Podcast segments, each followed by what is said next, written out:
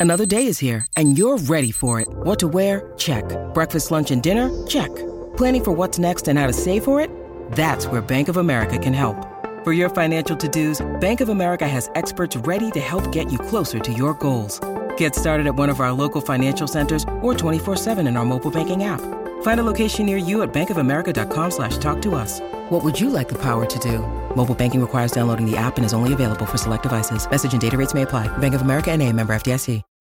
When you need mealtime inspiration, it's worth shopping Kroger, where you'll find over 30,000 mouthwatering choices that excite your inner foodie. And no matter what tasty choice you make, you'll enjoy our everyday low prices, plus extra ways to save, like digital coupons worth over $600 each week. You can also save up to $1 off per gallon at the pump with fuel points. More savings and more inspiring flavors make shopping Kroger worth it every time. Kroger, fresh for everyone. Fuel restrictions apply.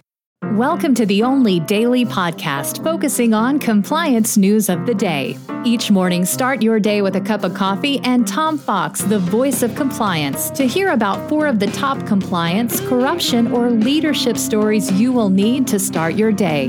The Daily Compliance News is a production of the Compliance Podcast Network. First, a word from our sponsor.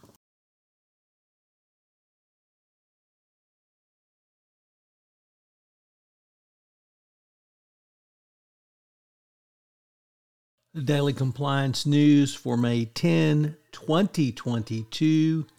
The Did the UK government approve bribes edition? And we begin with that story from Bloomberg, who reports that two UK nationals, Jeffrey Cook and John Mason, who paid nearly $12 million in bribes on behalf of Airbus to win government contracts with Saudi Arabia have claimed as their defense that the bribes were approved in writing by uh, the UK government at the time. The defense lawyers said the payments were made under a legal contract that was signed off by senior officials at the Ministry of Defense, and therefore the UK government specifically authorized the bribe and authorized um, the illegal conduct. So, um, this is certainly an interesting twist. Uh, whether there actually is such a document, of course, is yet to be seen.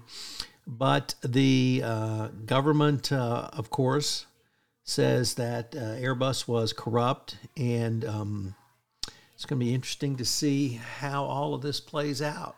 Let's hope the Serious Fraud Office um, doesn't get yet another black eye. Next up, from the Wall Street Journal, Risk and Compliance Journal, Richard Vanderford reporting uh, the UK war, or Ukraine war rather, has driven an interest in a very niche type of insurance, which is uh, China Taiwan um, insurance. Uh, companies are increasingly concerned about a potential conflict between China and Taiwan and began to express interest in insuring their operations in both places against potential violence and, and um, disruptions. So, with what's recently happened in the Ukraine, this very niche type of insurance uh, may be back in for. Next up from Reuters, the Securities and Exchange Commission has extended the comment period for climate risks disclosures until June 17. Gary Gensler said there was significant interest from a wide range of groups, including investors, issuers, market participants, and other stakeholders. Prominent Republicans, of course, have claimed this is overstepping by the SEC, but the SEC clearly uh, will move forward in some way.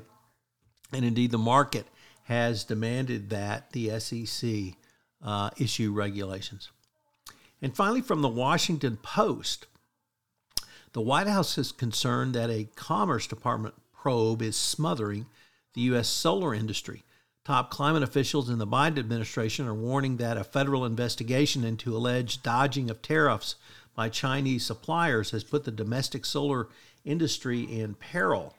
So uh, we have uh, U.S. companies uh, perhaps engaging in illegal conduct, federal government uh, investigating, perhaps enforcing laws on that, and that negatively impacting the White House's overall strategy to reduce greenhouse gases and the carbon footprint of the nation. Very interesting indeed.